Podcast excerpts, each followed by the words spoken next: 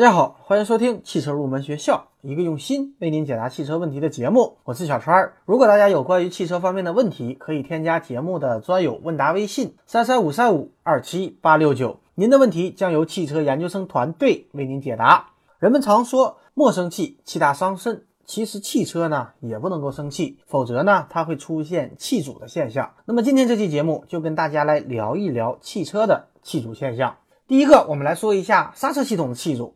汽车的刹车系统，它是通过刹车油来传递刹车力的。但是刹车油最害怕的一个东西就是气泡。如果刹车油当中有气泡，那么由于气泡是可以被压缩的，所以呢，它会减小刹车油传递的刹车力，这呢就会使得我们的制动性能变得很差。严重的话，可能会出现刹车失灵。这个呢就是刹车系统的气阻现象。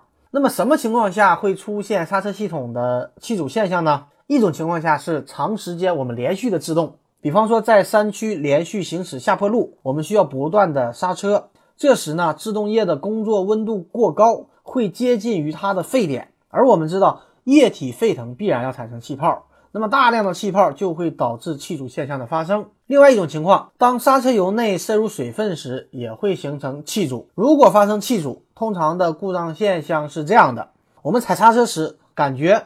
软绵绵的，富有弹性。如果大家的车出现了这样的情况，就要去找维修人员排除刹车油路当中的空气。第二个，我们来说一下油箱的气阻。正常来讲，为了防止油箱燃油的一个蒸发损失和灰尘的进入，油箱应当设计成密闭的、密封的。但是如果油箱是完全密封的、密闭的，它会因为液面降低而形成真空，形成负压，有可能会导致油箱在大气压的作用下变形。也有可能出现发动机工作不稳、自动熄火等现象。所以呢，在油箱盖上设有了通气孔，它来平衡油箱内外的一个气压。我们在使用中应该保持它的一个顺畅。若油箱盖上的通气孔被污染物堵塞的话，或者有的人习惯将塑料布将油箱口封死。这样呢，就会导致通气口不顺畅，而出现发动机工作不稳、自动熄火等等现象。所以大家要保持油箱盖上的通气孔的顺畅。那么关于汽车的油箱，还有一个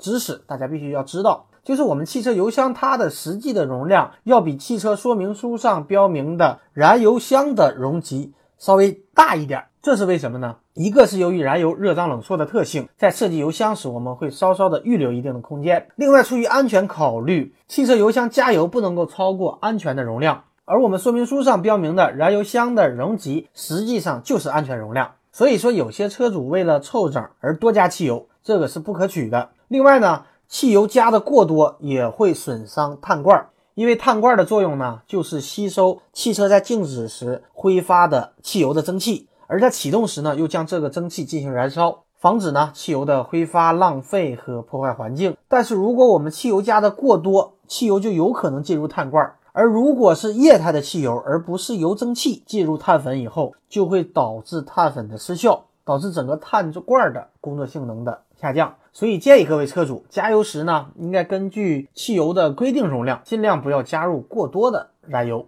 第三个呢，我们来说一下水箱的气阻。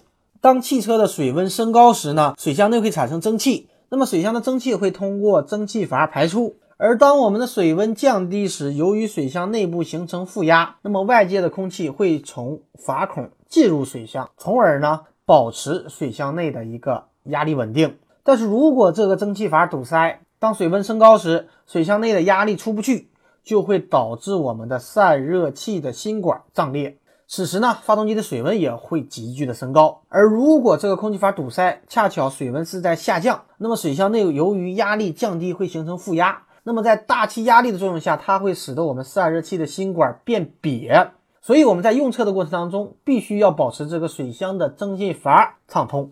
那么关于防冻液呢，大家都比较熟悉，但是有两个问题大家可能会呃忽略，第一个呢就是防冻液尽量不要混合的使用。因为不同的防冻液成分有所不同，如果混合着发生了化学反应，会导致沉淀和气泡。第二个问题呢，现在正是冬季，大家在冬季选择防冻液时，选择的防冻液的最低温度要比当地的最低气温还要低，而且尽量要低十度以上。因为防冻液随着使用时间的增长，它必然效果会降低。如果你选择比当地气温只低几度的防冻液，那么随着它的一个失效，也可能会出现冻结的情况。所以这两点是大家容易忽略的，要格外加以注意。第四个呢，我们来说一下变速箱的气阻。变速箱在工作当中，因为齿轮的机械摩擦以及齿轮油的搅动，它会使得箱体内的温度升高。那么箱体气体受热膨胀，内压就会升高。那么为了平衡变速箱内的一个气压，在变速箱上也是设有压力平衡阀。如果这个平衡阀失效，也可能会导致变速器的故障。最后一个，我们来说一下蓄电池的气阻。在充电过程当中，蓄电池内的电解液产生化学反应，并产生气体。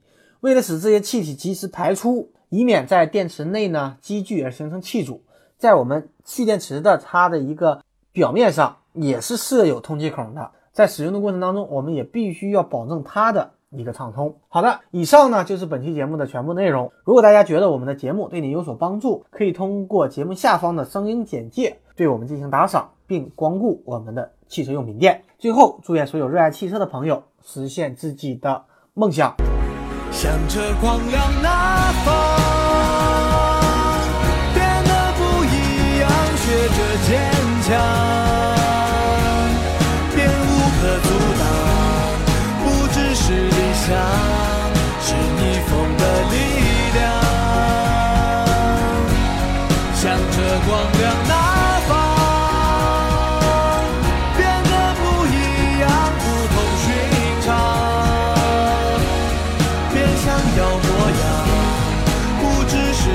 star